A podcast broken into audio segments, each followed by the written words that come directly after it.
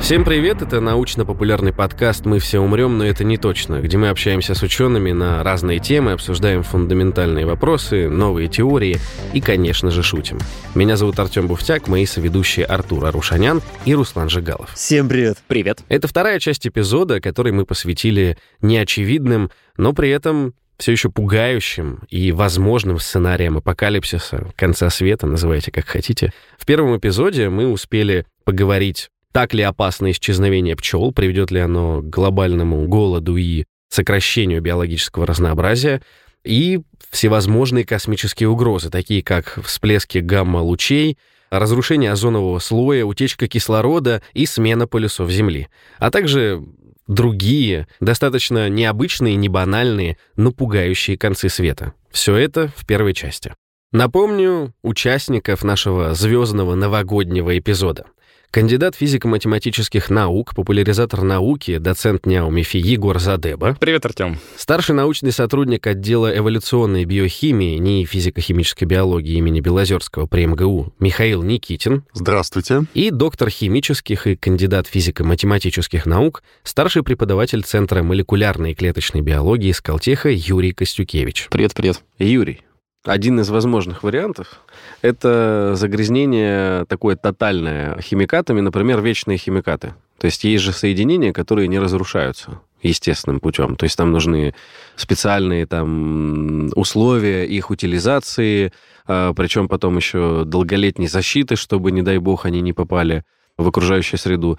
И есть такая проблема, что контроль за многим количеством таких вот промышленных соединений, он там велся не с самого начала, либо их токсичность для людей выяснялась не сразу. Например, скандал с компанией Дюпон и соединением, которое они использовали для создания тефлоновых сковород. Э, вот эта штука вам известна? Ну, конкретно с Дюпоном нет, неизвестно, но э, если как бы говорить о тех соединениях, которые вечные и не разрушающиеся, ну, знаете, тут природа на самом деле деле довольно хитро устроена. И вот э, раньше, буквально лет там 10 назад, нас всех пугали о том, что полиэтилен и пластик, они никогда не разрушаются, а потом вот э, временами читаешь сообщения в научных журналах, когда там японцы на каких-нибудь свалках находят разные бактерии, которые спокойно этот полиэтилен едят, перерабатывают, ну и вот э, потом их даже выделяют, и потом в промышленных масштабах нарабатывают, и вот оказывается, что все-таки природа как-то подстраивается, и даже, казалось бы, такие вещи, как полиэтилен, там, пластик, все равно она его как-то перерабатывает. Да, конечно, остаются всякие угрозы микропластика, пластика, э, которые... Копятся и не выводятся. Да, вот который там загрязнен океан и все прочее, и все это в нас так или иначе попадает. С химикатами, которые там разные компании производили и за которыми был слабый контроль, ну, вот вы знаете, как вот сейчас проводится анализ на класс опасности какого-то вещества там, ну, для человека. То есть вот как вообще установить, что вещество опасное для, для жизни? Проверить на ком-то. Ну да, собственно, так и делается. То есть э, берется аквариум с, либо с рачками, либо с дафниями, либо еще с кем-нибудь, э, кого не жалко и кого много. Дальше туда просто подмешивается в разных концентрациях эта гадость и смотрится, сколько из них погибло. Вот и все. То есть если из них э, там никто не погиб при определенных концентрациях, ну, говорится, ну, ладно, вещество, в принципе, безопасное. Ну, вот я очень сильно утрирую, но, в принципе, это практически так и делается. Но у людей срок жизни побольше, чем у Дафни. Ну, тут э, смотрится... Это может повлиять на качество жизни. То есть, допустим, фок, который вот они используют для создания антипригарных подкрытий в сковородах, он их сначала группы ученых дюпоновские, а потом еще и э, независимые команды, и у них агентство по защите... Короче, я не помню, как это в Америке называется, но, в общем, прижали их в итоге. Юристы заставили, они доказали, что это вызывает там и рак яичек, уровень холестерина, давление, появление определенных отклонений у новорожденных, если контактировали женщины во время беременности с этим соединением, ФОК вот этот так называемый. И очень большой урон был нанесен жителям тех областей, которые находились ближайших к производственным вот этим мощностям регионах ну, и так далее. А потом они, я просто вот проведу последний пример, что когда они всерьез начали заниматься, они нашли наличие ФОК было доказано в атлантической семге, рыбе мече, полосатая кефаль, серый тюлень, большой баклан, полярный медведь Аляски, коричневый пеликан, морская черепаха, морской орел, лысый орел, калифорнийский морской лев, темноспинный альбатрос песчаного острова Мидуэй, который находится вообще между Северной Америкой и Азией. Ну и там около 90% э, всех людей на Земле, они этот фок имеют. И при этом доказано, что он может повышать э, риск вероятности развития рака большого количества органов. Ну, к сожалению, про этот фок я вам ничего не скажу, просто потому что это не знаю. Давайте я вам другую историю расскажу. Давайте. Она, не, не, она не я менее... просто как пример того, что они применяют десятилетиями, вот, допустим, это химическое соединение, и потом задним числом выясняется, что, блин, а, но при этом я сегодня зайду на любой там маркетплейс и найду эту сковороду с... Э, тефлоном. Это, тефлоном, да. Она не пропала в производстве. Опять-таки, про это, именно про это я ничего не знаю, поэтому я сказать здесь ничего не могу, но вы, конечно, правы, что это действительно такая проблема, что разные соединения, которые производятся, разрабатываются и даже вводятся в производство, а потом у них находятся какие-то нехорошие свойства, это известно. Вот знаете, какая была история открытия э, некоторых видов химического оружия? Была в Англии одна компания, она производила пестициды, и она искала хорошее средство от муравьев. И она сделала очень хорошее средство для муравьев, но оказалось, что это очень хорошее средство, очень ядовитое. Потом это британские спецслужбы забрали, и сейчас мы это знаем как э, боевое отравляющее вещество VX одно из самых ядовитых, самых mm-hmm. мощных веществ. А это было сделано именно как э, пестицид э, для, для борьбы с, да, с, с, с муравьями. И на самом деле на советских заводах на одном и том же заводе могли производить как химию для сельхозки, там для пестициды, гербициды ну, ВПК, различные, да. а просто на той же самой территории, в соседнем, условно говоря, цехе могли производить химоружие которое уже шло военным, потому что вещества на самом деле практически одинаковые, ну, очень похожие. Одни просто убивают один вид э, живых существ, другие убивают другой вид живых существ. И э, знаете, какой сейчас самый популярный, ну, может быть, не сейчас, а некоторое время назад был самый популярный способ самоубийства в Азии? Не задавался этим вопросом. Так. Берется бутылка пестицидов, которая покупается в любом магазине, залпом выпивается, и все, человека спасти практически нереально. А это болезненная смерть? Этого я не знаю. Не пробовал.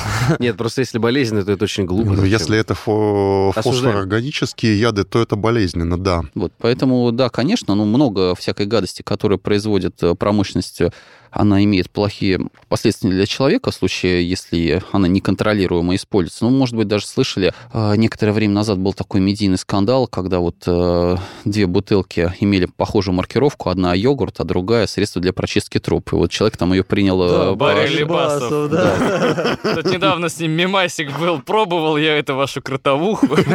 Крот называется средство. Да, реально перепутал бутылки, да. Я все детство, да и сейчас боюсь, есть такое средство от тараканов Машенька. Машенька, да. И оно выглядит как конфета. Вот я вам мел, честно... Мел, мелок такой. Мелок, да. Я несколько раз вот был близок, чтобы откусить вот за весь ну, свой ничего не будет. срок жизни. Не, наверное, пронесет да, просто ну, Я боюсь, что там будет прикольнее, короче, последствия. Но она выглядит настолько ярко. Я не знаю, зачем этикетку средства яда для тараканов делать похожей на конфету. А там на Преображенском рынке, кстати, Нет, там знаменитый был ларек такой, назывался «Последний ужин». Там продавались ядохимикаты.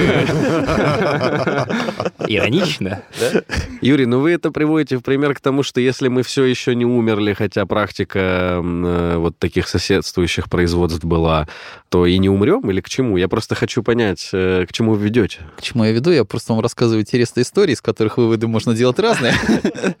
Вот, по поводу всяких ядовитых отходов, действительно, ядовитых отходов, ну, единственный с ними способ бороться, к сожалению, это правильное захоронение, правильная утилизация, и наша страна, она сейчас имеет большой серьезный опыт э, в этом деле. Э, ну, почему? Потому что мы недавно завершили программу по уничтожению всех запасов химического оружия, которое нам досталось с советских времен. Это, на самом деле, очень сложная вещь. На это были потрачены огромные деньги, работало гигантское количество институтов по разработке технологии уничтожения этих запасов химоружия, и по э, технологии защиты здоровья тех людей, которым всем этим занимаются, потому что ну, это все-таки действительно сложное производство. И, ну, насколько известно, вроде бы, вроде бы всех полигоны, где захоранивали остатки химоружия, там все прошло нормально, без серьезных эксцессов. Э, был один полигон, откуда с дождем эта гадость немножко просочилась в окружающую, на окружающую территорию, но на это очень быстро среагировали, отреагировали, туда очень быстро пришел Росатом и все это закатал в бетон. Так что теперь уже там как захоронено как ядерные отходы, и там уже от, это оттуда не достанешь. И оно никогда, к счастью, никуда уже не просочится. Вот, а, ну, там, да, был случай, это просто свалили под открытым небом, к сожалению, да. Дальше дождь, дождь, дождик это да? вымыл. Как же раньше люди к этому просто относились, а? Да, ну, потому что ну, техно- слушай... технология была такая, что вот надо просто вот этот там, ну, остатки там зарина подогреть, смешать с битумом, и, в принципе, думать, что это можно вывалить на полигон, и дальше с этим ничего не будет. Но вот, оказалось, дождик вымыл, поэтому пришлось Росатому все это в саркофаг убирать. Подобные истории просто, вот мне кажется, очень отрезвляющими, как, например, вот про пчел забыли привести пример с воробьями было в Китае, когда их всех постреляли, и в итоге некому бороться с э, вредителями. Покупали потом. Насеком покупали. Но я к тому, что бывают очень э, или неочевидные да, действия человека, в, потому что мы же мыслим условно там сроком своей жизни, даже не всегда сроком жизни детей. И вот из всех сегодня сценариев, которые мы там нашли, загрязнение окружающей среды просто до степени, когда мы не сможем в ней существовать, вот оно кажется мне самым очевидным, потому что там, я думаю, у всех здесь сидящих количество всяких вредных веществ, накопленное за наш там относительно небольшой срок жизни, оно уже будет ну, приличным, которого, допустим, у наших там коллег-друзей сто лет назад не было. Хотя что такое сто лет? Вот один век сменился, но при этом изменения очень серьезные. С другой стороны, когда топили печами, там в дыму хватало других вредных веществ, которым мы сейчас дела не имеем. Канцерогенов уже. всяких? Да. Причем радиоактивных зачастую. Ну, радиоактивных это скорее из угля. Из угля, Там да, э, да. калий-40 да. летел. Ну, много чего.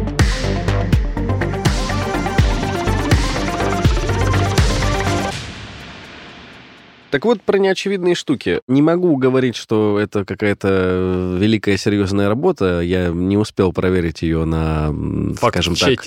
Да-да-да, с точки зрения именно солидных каких-то изданий, то, что нее ссылается там какой-нибудь Таймс, естественно, все мы здесь понимаем, что это не признак угу. научности. Но все-таки есть такая Шена Свон, эпидемиолог из школы Икана в Нью-Йорке, и она исследовала качество спермы у мужчин и пришла к выводу, что количество химикатов, оно приводит к тому, тому, что ее качество падает. Ну, например, если 62% было там в 73 году количество сперматозоидов, то там с 73 по 11 год она считала, упала до 59%. Понятно, 62-59, там 3% звучит вроде не очень страшно, но там по модели, которую она построила, при текущей тенденции там количество будет сведено к нулю в 45 году. То есть, ребята, у нас осталось, чтобы настругать детей, у всех здесь сидящих кто-то уже людей, успел. которые по трем точкам строят график бесконечности. Я поэтому оговорился сразу. Но все-таки речь-то идет про то, что есть определенная взаимосвязь, и, судя по всему, доказанная, то, что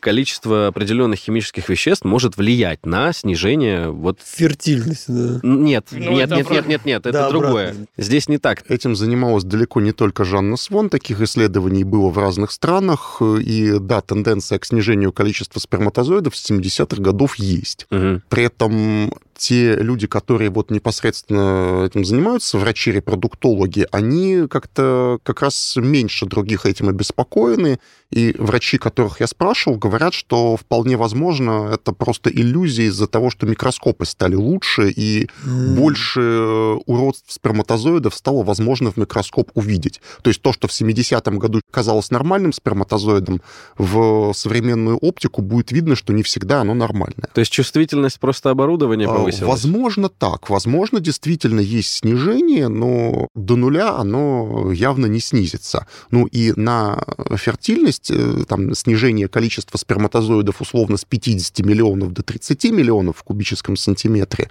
оно к бесплодию совершенно не приводит. То есть э, количество случаев мужского бесплодия, оно сколько-нибудь сильно не выросло.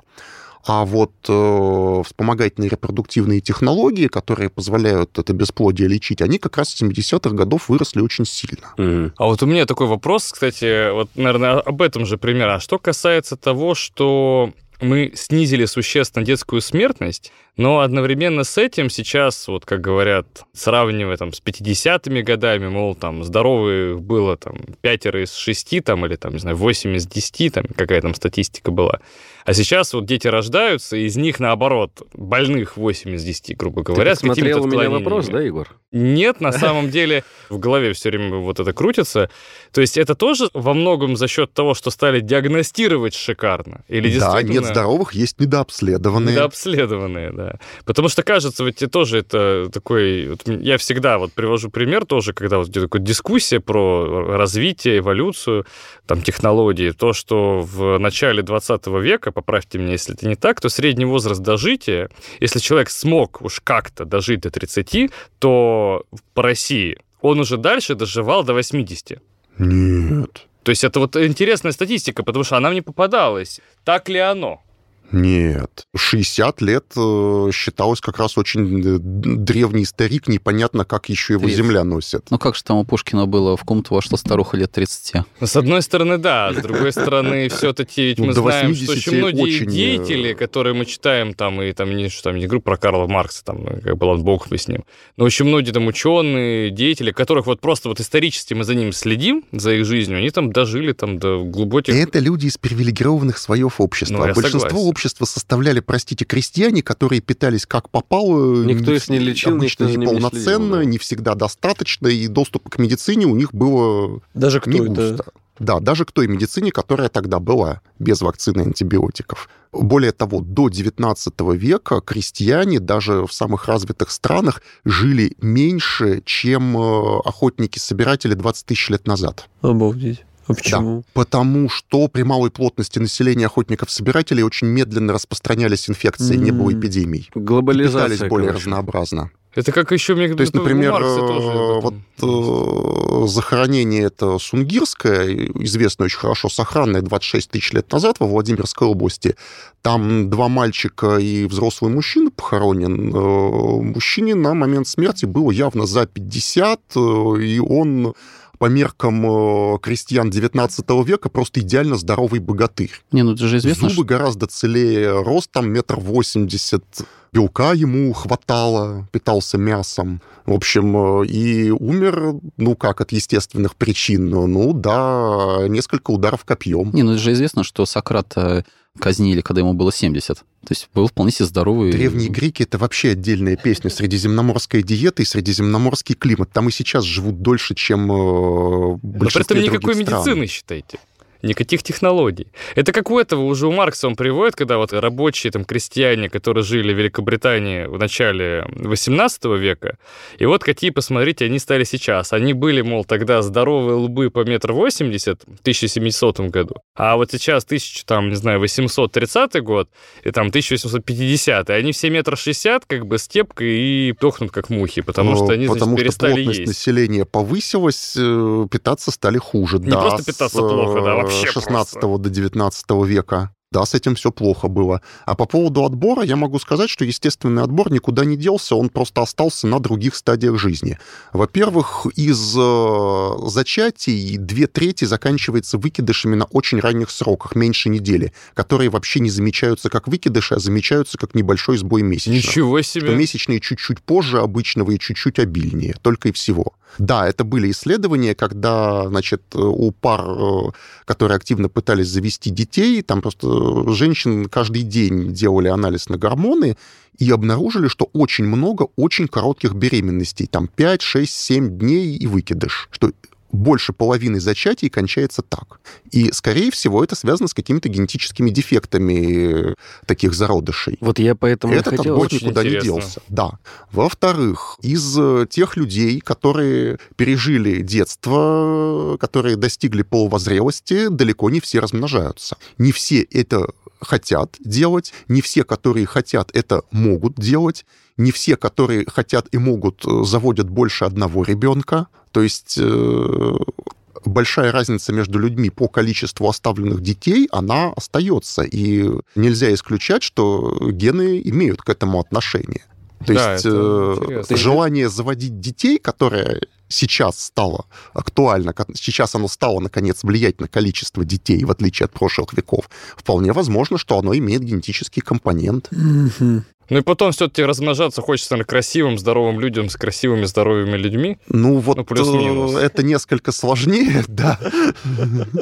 Вот я, у меня была эта история, просто я не знал, поднимать эту тему или нет. То есть говорить о том, что будет деградация, ну, как бы вот генетического материала, в силу того, да, вот просто потому, что больше людей... вот я, допустим, у меня там есть ряд хронических заболеваний. Я, возможно, там еще век назад бы просто не дожил вот до того возраста, когда я сейчас. Спасибо там нынешней медицине. Но там у меня, тут фу дай бог, будут дети. Возможно, они унаследуют эту штуку. А если А жена может, у меня будет... унаследуют. Ну, скорее всего, унаследует. У жены тоже будет, и получается ребенок еще более... Жену выбирай. хиленький. Выбирай жену. Я просто. понимаю, Егор, Сайт я этим выбираешь. занимаюсь постоянно. Здорово. Вот, я имею в виду к тому, что и получается в популяции общий Гораздо такой уровень. подобрать такую жену, которая мозг выедать не будет. Собираешься с Это мужчиной явно обсудить жен, да? А вы говорите то, что у- ученые не такие, как вы, там вот это вот все. все, наш подкаст превращается, я понимаю, в классический, в общем, да. Че на рыбалку, мужики разговор. Так вот, все-таки задам вопрос. То есть нету опасности того, что в средневзвешенный геном там человека в популяции будет уже настолько побитый в силу того, что вот медицина тянет и дает возможность заводить Жить. детей, да, людям, у которых там количество хроники в запасе очень высокое, там, или генетических отклонений, вот такого нет. Все равно эволюционные механизмы все выровняют. Это очень большой вопрос. Есть эволюционные биологи, которые считают, что выровняет, есть эволюционные биологи, которые считают, например, Алексей Кондрашов, которые считают, что через там э, пять веков мы все от этого умрем. От накопленных генетических Вот он, заболеваний. конец света. Да. Есть исследования, там, по-моему, по исландцам сделанные, что в течение 20 века снижается частота генных вариантов, которые вызывают у людей желание получать высшее образование. Вот это да! То есть те люди, которые не очень хотят учиться, размножаются быстрее. А с это нормально. интеллектом напрямую это не связано, а вот с желанием получать образование То связано. есть любопытство некого Мам, я не ленивый, у То, меня гены такие. любопытство, Интересные скорее, половые отношения э, просто. склонность э, долгосрочно планировать. То есть до М. 20 века у таких, скорее всего, дети мерли от голода чаще. И частота этих генов была бы не очень высокой. Но теперь дети от голода в развитых странах, в общем, не мрут. И люди с такими генами могут размножаться много и активно. А с другой Приведет ли это к тому, что через 300 лет там во всех развитых странах люди будут инфантильными придурками и неизлечимыми, и из-за этого мы все вымрем? Ну, не знаю. Это прям мультик Валли, где они такие все на этих креслах летали, ленивые, толстенькие, и всем было... Скорее Да, мультик вот, про э, Вовочку Сидорова. Не, Пошел ну, в на армию. самом деле, вот, э, вот, мне кажется, эти вещи не регулируются социально еще в том числе. То есть, гру- грубо говоря, может быть, какие-то гены, а вот правильно вы говорите, что эти гены могут регулироваться с точки зрения, ну, как это, волти зайца, да, когда вот этот баланс меняется, и в какой-то момент получать высшее образование на фоне общего нежелания стать настолько выгодно, что в какой-то момент, может быть, это качнется в другую сторону. На фоне высшего образования. Э, Хотите свежий сценарий конца света? Да, что из-за успехов искусственного интеллекта следующие поколения детей будут общаться с компьютером но только голосом, не будут ничего знать о клавиатуре мышки и не будут никогда ничего писать своими руками. А для развития мозга мелкая моторика рук очень важна. И у нас будут следующие поколения дебилов. Ой, да ладно, мы Потом одно CRISPR-Cas все телевидение, как там было. Вот Москва А вы слезам не знаете, верит. чего надо редактировать CRISPR-Cas? CRISPR-Cas есть, а вот куда его приложить к человеческому геному, чтобы это скорректировать, вы Ну, знаете? Ну, пока нет, но я думаю, через лет пять мы уже узнаем, сколько народ работает. Я, я слежу за этими работами по ГВАСам, э, полногеномным ассоциациям. Там непонятно примерно вообще ничего. Там не через 5, там, дай бог, через 50 лет хоть в чем-то Да ладно, разобраться. сейчас вот, э, Курчатник будет э, Роснефть делать э, банк э, геномов всех русских людей. Там, Русские. Ну, ро- российских, Россиян, россиян, россиян, россиян, Юрий, это я ни в коем случае не надоемся, что просто люблю подчеркивать. Что с нами Бог. И что они с этим Ну, банком что, у них там будет большая база, там они дальше все обработают машинным обучением и все по фэншую, дальше Ну, разберутся, UK редактировать. Биобанк уже есть там на полмиллиона э, рыл, даже больше уже, и все равно не помогает. Михаил, каково это общаться с позитивным человеком? Чувствуете? Чувствую, да. Вот, вот, А как-то главное, чтобы не ВИЧ позитивным. Ну, блин, Егор. Я хотел вот что сказать к вашему тезису про то, что дебилы, которые не хотят получить э, образование, а если добавить таксоплазму, они еще и мрут, как мухи. И потому еще котиков любить будут. Котов разводить будут только короче, так. лудоманы, которые... То есть люди, которые любят видео с котиками, у них точно, да? Вы просто затронули, я в списке тоже добавлял одну из тем, это футершок, это когда у человека очень высокий уровень стресса в силу того, что он не может смириться с быстро меняющимся миром. И вот здесь вы хороший пример привели к тому, что в несколько поколений, но при этом устройство ввода, к которому мы привыкли, ручка там, допустим, потом клавиатура, она поменяется к тому, что будет голосовой ввод, и это может привести действительно к, э, там, ну, если вы говорите совсем мелкая моторика, понятно, но там к замедлению или недостаточному для возраста уровню там развития и так далее. То есть эволюционно мы бы, может, и подстроились, но если бы этот процесс перехода на голосовой помощник занимал там сотни тысяч лет, тогда, наверное, бы дети потихоньку вот это вот меняли, да, или нет? Тогда бы потихоньку. А, да, еще чат ГПТ теперь используют для написания школьных сочинений, и люди разучатся писать тексты. Что такое чат ГПТ? Да, да, да, да, да. Нейросеть, которая способна поддерживать довольно связный диалог на самые разные темы. О, И а, она может, а может- может, а может она за меня мои научные статьи писать, а? Научные пока нет, а со студенческими рефератами справляется уже. И со школьными сочинениями. Там это, это предрекает чуть ли не как раз вот один из главных вестников апокалипсиса. Да. это- чат, чат ГПТ. Они, более того, даже сейчас вот нейронные сети хотят применять для того, чтобы плазму удерживать в токамаках. Вы что? Знаете, ведь как бы, ну, вы можете робота через нейронную сеть обучить, например, держать э, ну, какую-нибудь палку, чтобы она не падала. Он тысячу раз сделает, а потом научится. И по этому же принципу, то есть, в чем он подбирает вот свои вот эти вот электрические мышцы, таким образом, как бы их последовательность действий, он чувствует изменение баланса. Вот, соответственно, они сейчас на моделировании, например, вот подобные нейронные сети готовят к тому, чтобы они управляли током в магнитах, таким образом, чтобы не просто каким-то аналитическим методом менялось это, а то, чтобы действительно компьютер, компьютерный мозг, управлял магнитным полем в токомате, чтобы удерживать плазму от стенок. Это ну, тороидальная камера, в которой происходит термоядерный реактор. синтез, да. А что, только сейчас, что ли? Биологи-то уже лет 20, наверное, используют, чтобы белки это моделировать. Ну, в- нет, это понятно, но здесь именно хитрый механизм, то есть ты должен С очень ловко... это надо все делать очень быстро. Да, супер быстро, то есть это время микросекунд, и это вообще интересная история, потому что это же никто не думал в эту сторону. Это классика как раз-таки научная. Да. Здравствуйте. Очень неочевидные приколы. А то, как нейронные сети, в принципе, скорее всего, нас разучат уже пользоваться своей нейронной сетью. Ну, это- с другой стороны, мы сейчас, с точки зрения э, охотника-собирателя нормального, и так уже достаточно дебилы. Потому что, судя по тому, что этнографы на папуасах описали, средний охотник-собиратель имеет запас баек в памяти наизусть примерно на неделю непрерывного рассказывания, опознает примерно так 500 видов съедобных, ядовитых и лекарственных растений растений – вот И вы так замечу, без можете... всякой моторики мелкой пальцев Нет, письменности. с мелкой не, не, моторикой у них там при этом наоборот. все прекрасно. было- все инструменты делают Да, себе. да, да. Вот я 500 видов э, растений различаю, но я биолог. Нормальные люди сейчас так не делают. Я 500 видов мемов могу различить. Причем я могу У вас эта часть Я- мозга занята другим. Настоящий Я охотник и Я могу собиратель. неделю рассказывать вам мемы без перерыва, если Так, мне я, я предлагаю провести эксперимент. легко, правда. Я, я буду к этому готов. С появлением письменности у людей сильно ухудшилась память. Это да. Тысячи лет уже А так. зачем запоминать? И мы не вымерли. есть А как, а как это измерить? Кто, как, как найти человека, который до письменности... В смысле? Не поверьте его э, память. Приезжайте на Новую Гвинею, приезжайте в Австралию, Где куда-нибудь нет западную, письменности? к аборигенам, бесписьменным. Приезжайте куда-нибудь в джунгли Амазонки. И и что, находите там людей, память? которые живут без письменности. И обнаруживаете, что эти люди с первого прослушивания там 20-минутную речь запоминают наизусть. Да ладно. Не, на самом деле это действительно поразительная вещь, Да. то, что кажется, что с развитием технологий и всё цивилизации человек, да, все умнеет, но это же настолько обман То есть чудовищный. мы тупее. Да, ну, Да мы- нет, ну не, это, это сложный система в целом, процесс. Да. умнеет Да. человечество в целом. Отдельные люди совершенно не Нет, факт, что нет, умнеют. нет, нет, какая-то это что-то неправда. Это Всё, правда. не- Нет, нет, ну сейчас. Есть вот все вот эти модные штуки там по там, запомин... те- там техники запоминания разные Мнемоника. Да, ну мнемоника, да, там как-то людей учат, вот тебе там нужно запомнить несколько цифр, ты вот должен представить себе свою комнату, там их как-то расставить, и вот у тебя вот эта картинка, она как-то и складывается. И люди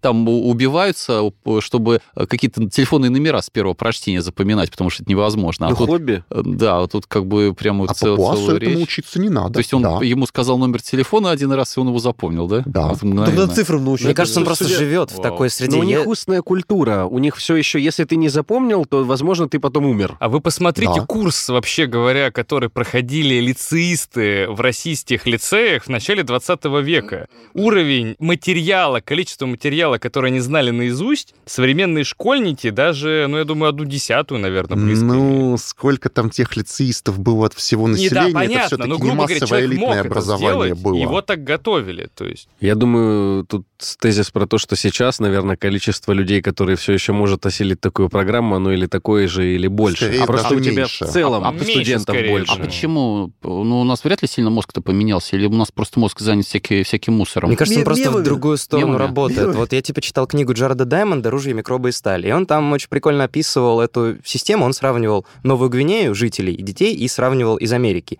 И он как бы выводил, что та среда, в которой они живут, она их вынуждает запоминать. Она Да. их вынуждает... Это типа залог выживания. Для нас такое запоминание уже не является залогом выживания. Взял телефон, все что угодно загуглил. и Да, такой, да, да, да, да. Поэтому у нас мозг уже типа по-другому немножко работает. Я не помню конкретно Это очень его... се- серьезный провал, тезисы. потому что как бы наша интуиция, вообще то, что мы называем интуицией, вообще как бы задача, если посмотреть, человек решает по большей части без сознания. Вот и вот я как ну, человек, который на Олимпиады математически много раз ездил, там есть способ, как эту задачу решить, но, как правило, для каких-то вещей ты догадываешься. Но чтобы догадываться до чего-то, ты должен иметь огромную базу, Базу. данных в голове, которая у тебя без твоего сознательного ты мышления Рубик- вынимается кубик Рубика. оттуда эта информация. Ты Ну, просто, просто- подбираешь ключик к этой задаче. Да, но причем это происходит без твоего сознания. То есть ты не сидишь там в голове по полкам, не Ты имеешь ходишь. в виду это неосознанно. Это происходит неосознанно, но для этого надо загрузить это. Все так, но смотри, у нас был выпуск тоже в этом году про эволюцию сознания. И вот, допустим, с точки зрения шимпанзе, тот же папуасец, он наоборот тоже деградировал условно, потому что он многие задачи, с которыми там его предок бы справился лихо, не справился. Это нормальная Типа штука. держаться ногами за дерево. Есть э, японский, японский исследователь, у него теория, кажется, когнитивный компромисс называется, если я не ошибаюсь. И он предположил, что просто у наших общих предков, у них та часть, которая использовалась на шикарную память, у шимпанзе, ты ему показал 6 цифр там в сетке, он запомнит, а ты, я или мы все там тренируясь, мы все равно не сможем.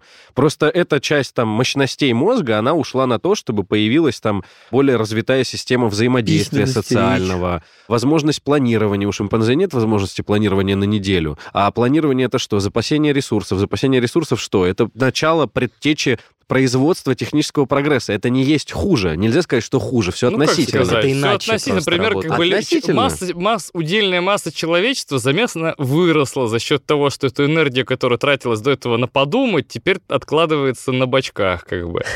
То есть э, тоже такое Ну, дело. Мы просто стремимся к упрощению, мне кажется, нашей жизни. Как и Вселенная, Как и- энтропия.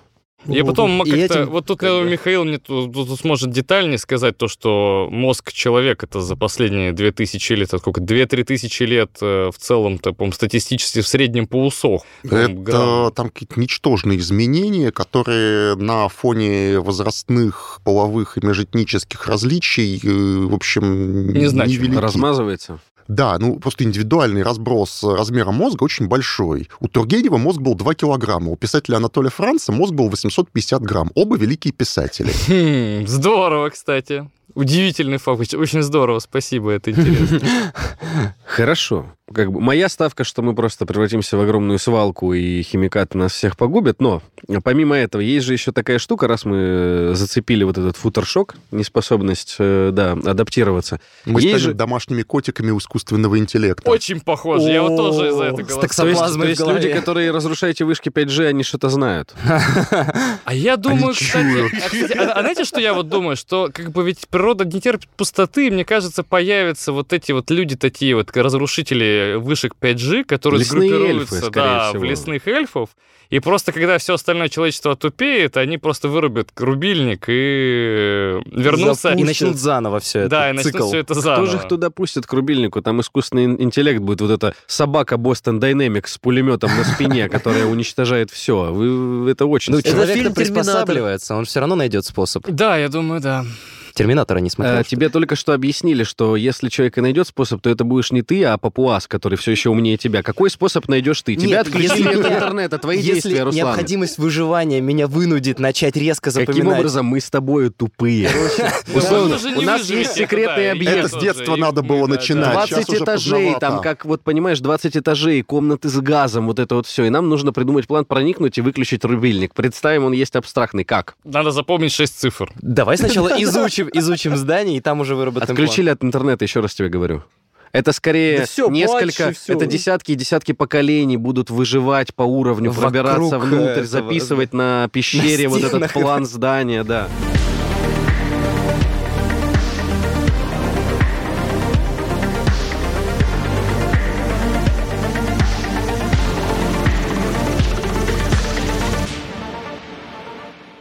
Другой опасностью является такая социальная штука, как вот мы с вами живем все в мегаполисах, и у нас большой уровень стресса связан просто с тем, что мы пребываем постоянно в пространствах, наполненных большим количеством людей, большое количество шума, светового, звукового шума, вибрационного шума. При этом общая как бы экосистема у нас хуже, чем у наших предков. Из-за этого очень часто проявляются аллергические реакции на большое...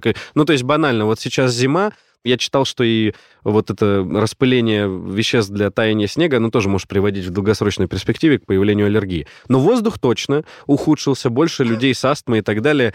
И я к чему Да. веду? У нас же тенденция будет сохраняться на укрепление вот таких центров пребывания людей. То есть люди из сел и так съезжаются как бы вот в города, и это будет, скорее всего, только увеличиваться. И глобализация будет размывать вот эту дистанцию между там маленькими группками и большими. Может ли это привести к тому, что, опять же, человек станет просто слабее в силу большого количества вот этих факторов, в первую очередь социально таких культурных? Ну, то есть мы все еще этот э, наш предок, который не привык просто к тому, что у него ежедневно облучение всего и вся со всех сторон. Так, ну, вы тут смешали кучу вещей с аллергиями и с э, астмой. Их рост вроде как скорее связан с успехами медицины в другой области, в борьбе с глистами. Опа. Опа. Есть работы, э, которые показывают, что заражение глистами в детстве сильно снижает риски аллергии и аутоиммунных заболеваний.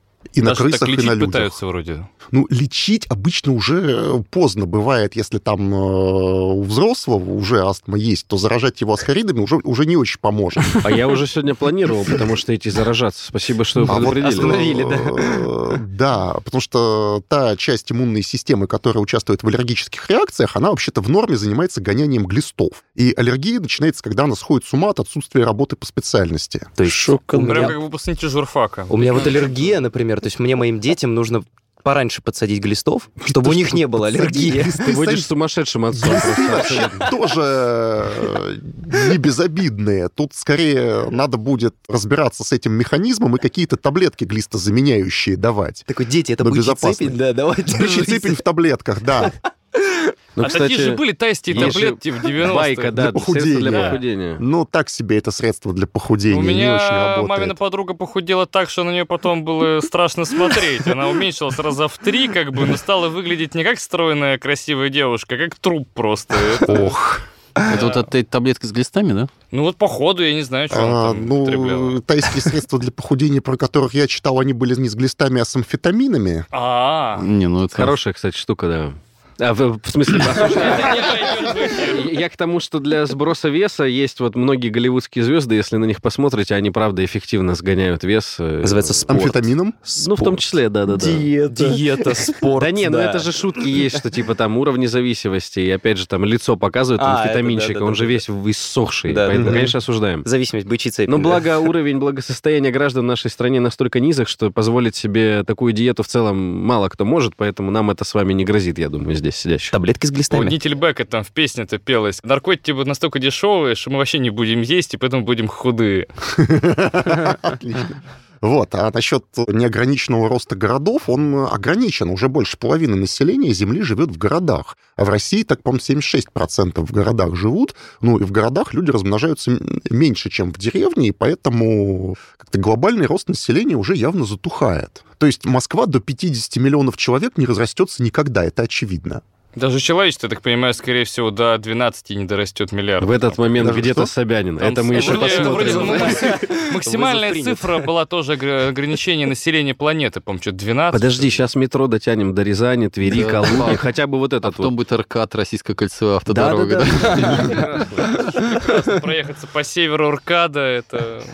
Застрять в пробке, да, где-то там под северным сиянием. Ну и потом, э, по мере развития удаленной работы, и особенно в ковид это было заметно, куча людей ломанулись из э, городов на дачи и в деревни. По трекингу сотовых телефонов в ковид из Москвы так порядка полумиллиона человек разъехалось. Да Всего-то? дышать стало Всего-то, получше, конечно. Как-то мало. Да это, по-моему, господи... Это те, э, кто смогли удаленно работать, или те, у кого пенсия уже.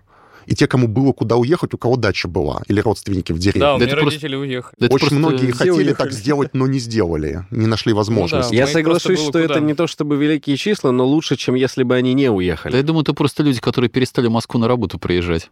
Или. Ну, в том В числе, Москву, кстати, там да. миллиона три в просто приезжают. да, Остались дома, да. Ну, было прекрасно, на самом деле, в электричке. Я Ну катался и в ковид. если, простите, нормальная работа за нормальную почти московскую зарплату будет в других э, городах, а не только в Москве, Питере, то в Москву будут меньше ехать, конечно. Причин Это правда. Но это уже Я вот был на область. Мальдивах и видел там гиперцентрализацию. Значит, мальдивская столица, Мале, она занимает островок размером примерно километр на два. Ух там ты. все островки такого размера, более крупных там нет.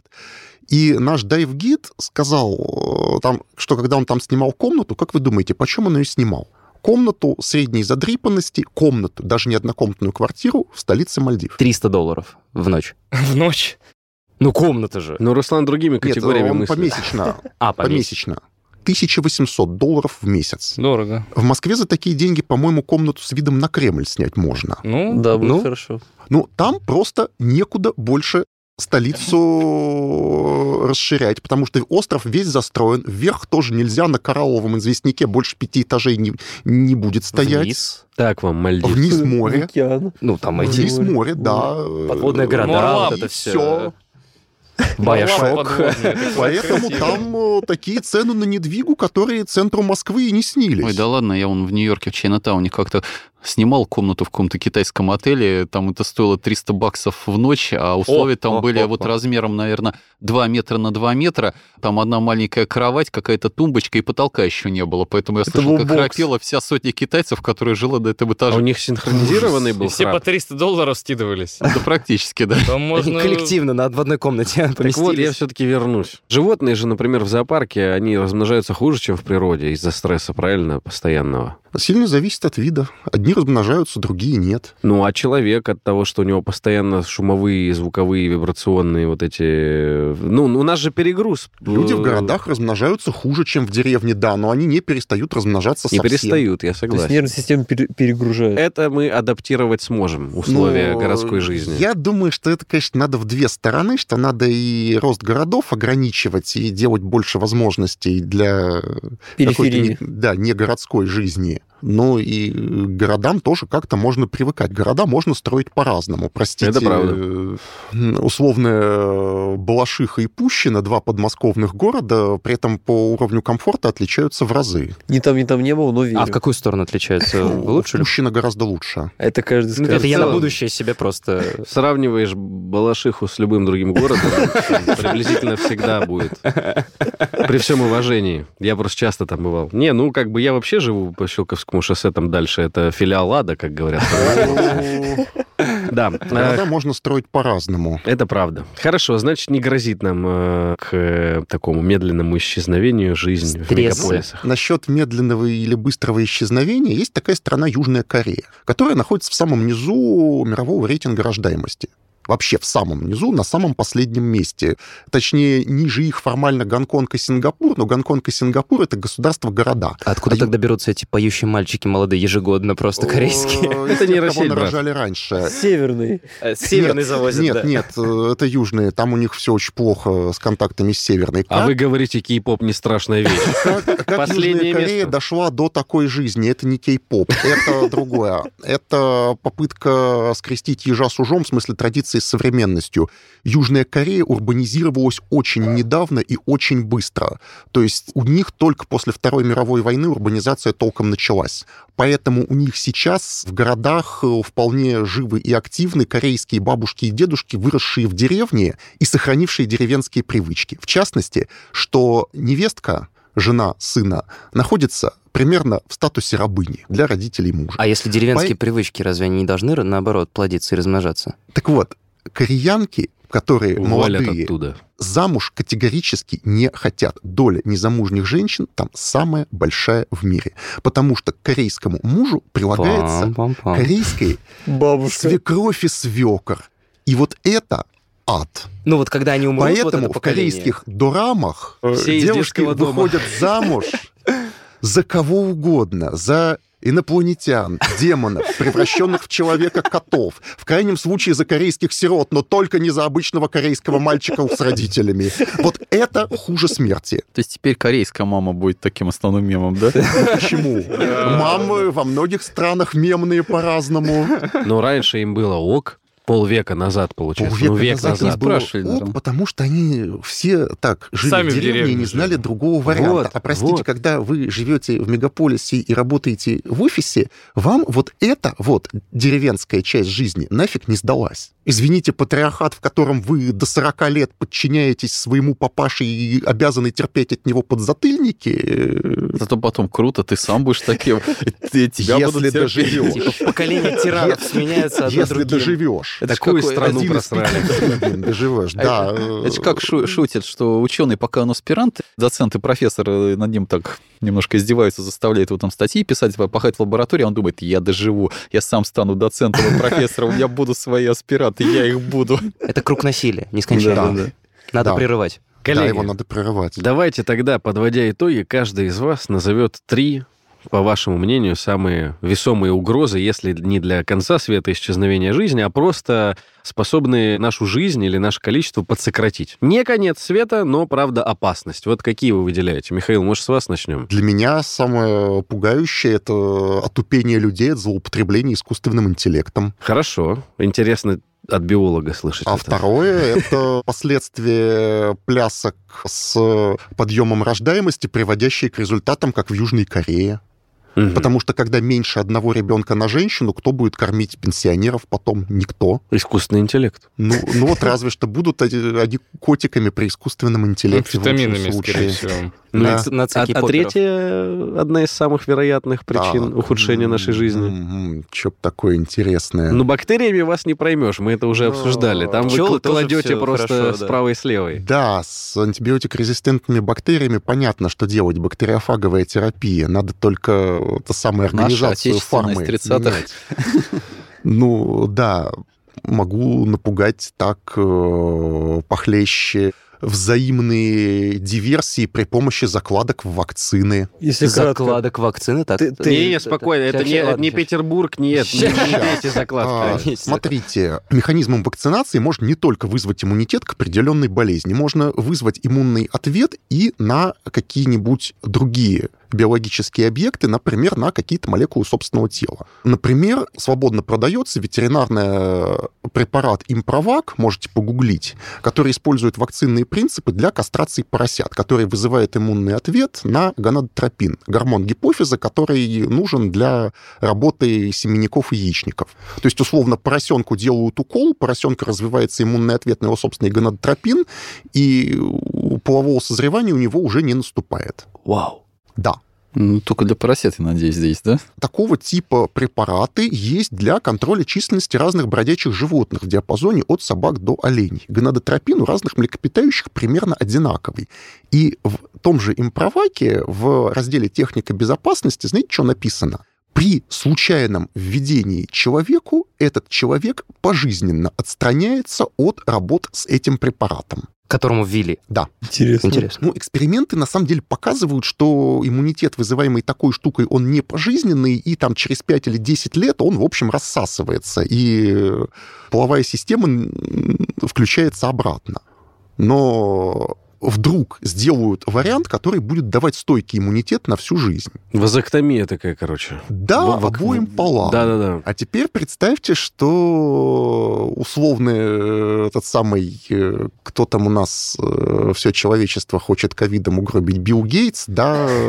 Доказанный факт, между прочим. Сделает вот такое под видом вакцины для людей от какой-нибудь действительно опасной болезни. И это будет куда-то распространяться. Интересно. Ну, опять же, тут э, люди в лесах, которые никогда не придут вакцинироваться. Этих людей в лесах не так уж много.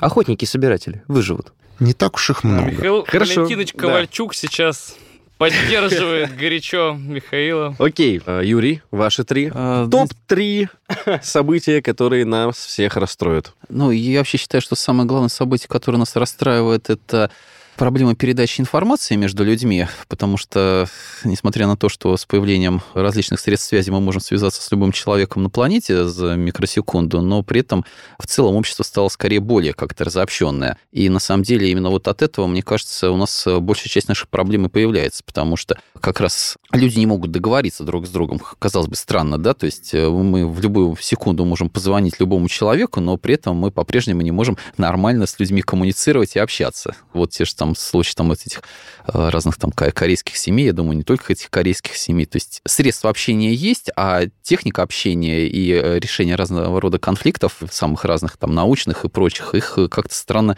странным образом они скорее даже деградируют. Не знаю даже почему. Но для меня, наверное, это самый-самый топ. А, э, там какие-нибудь два других, если э, думать. Ну, вот я вот лично склоняюсь, наверное, к э, антибиотикорезистентности, о том, что все-таки у нас из-за неконтролируемого загрязнения природы всякой разной гадости могут развиться разные штучки, которые э, к этой гадости будут устойчивы, а потом они бах и размножатся, так что всем нам будет плохо. Ну и третье, наверное, да, вот то, что мы все на себе испытали во время ковида, наше редактирование генома фактически, ну так вот, если сильно популярно, ну, да, кто знает, к чему это все приведет на длинной дистанции. Окей. Егор? Ну, на самом деле, я думаю, что всех победит человеческая жадность в первую очередь. И в этом отношении, конечно, развитие технологий цифровых, вот это как-то цифровая сингулярность, да, которая там предрекают к, там, к 40 годам.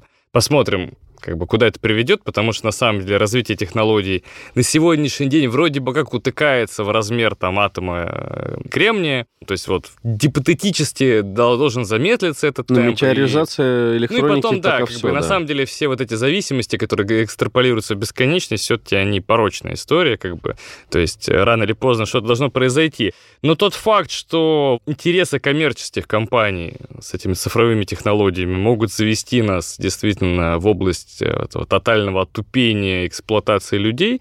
То есть, на мой взгляд, это один из таких, наверное, самых могучих сценариев. Второй, соответственно, связан э, все-таки с переделом экономик мира и соответствующими возможными последствиями в виде каких-то там вооруженных конфликтов, которые могут, опять же, всех нас накрыть. Угу. И самое опасное там, вот опять же, присоединяюсь к Михаилу Валентиновичу, тут на тему все-таки, возможно, запланированного или не очень какого-то бактериологического оружия. Потому что, на мой взгляд, такой шайтан, который очень легко выпустить, но потом очень тяжело обратно заткнуть.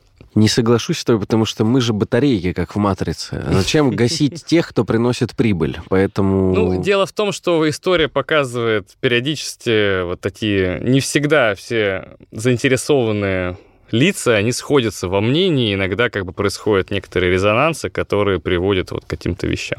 То есть первое, это, опять же, IT-технологии, которые могут произвести. Второе, это био, бактериологические все эти истории. Ну, Вот. именно А с намеренные с точки зрения ну, как бы войны. намеренные не очень, потому что разработать нужно много, а вот потом с этим справиться А, не в этом всегда. смысле. Окей, отношении. хорошо. То есть не специально, возможно, даже это будет применено. Возможно, это попса даже в каком-то смысле, потому что книги, фильмы об этом уже тысячу раз сказали. На самом деле миром правит не тайная ложа, а явная лажа. Да, да, да, да, да. Вот, и вот это, это, это, не, это совершенно справедливо. И тут меня, лично даже у меня, во сколько я не наблюдал, как бы не зл- Вот прекрасный фильм вот этот вот э, «Не смотри наверх», когда явно было, что только сугубо лажа привела к последствиям этим, а не Да. какая-то действительно... Иллюстрирует он прям реальность. Да, да, да, это очень прекрасно. То есть, на мой взгляд, главное и главное самое вот это вот то, что общий знаменатель ко всем этим проблемам, это вот эта как бы человеческая особенность природы нашей к некомпетентным людям, которые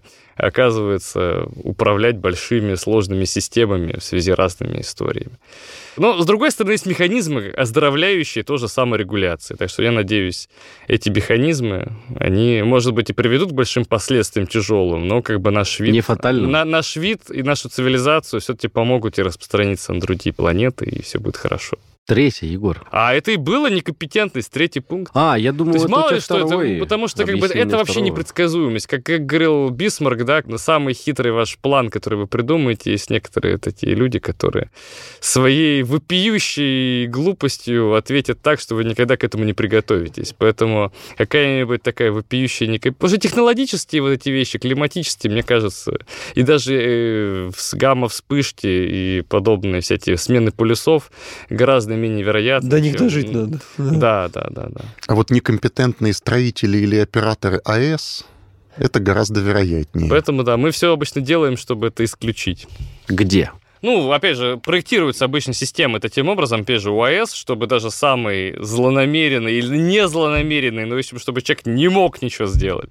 Вот, кстати, с этой системой. Ни намеренно, ни по глупости. да, не не по глупости, как бы, да, да, защита от дурака, как бы, это один из ключевых вообще в, и в, очень в важно. и в военной сфере, и в вот, ядерной сфере. Ну что ж, я думаю, что многих, э, да как это будет, новогодний январский эпизод, э, это успокоит, зарядит э, позитивом на 23 год. Мы все не умрем. Может быть, кто-то где-то в каких-то определенных пропорциях, но, как мы сегодня, я думаю, вместе с вами убедились, какого-то глобального в обозримом будущем конца не предвидится. Дай бог. Напомню, что сегодня с нами были кандидат физико-математических наук, популяризатор науки и доцент МИФИ Егор Задеба, Старший научный сотрудник отдела эволюционной биохимии НИИ физико-химической биологии имени Белозерского при МГУ Михаил Никитин и доктор химических и кандидат физико-математических наук, старший преподаватель Центра молекулярной и клеточной биологии Скалтеха Юрий Костюкевич.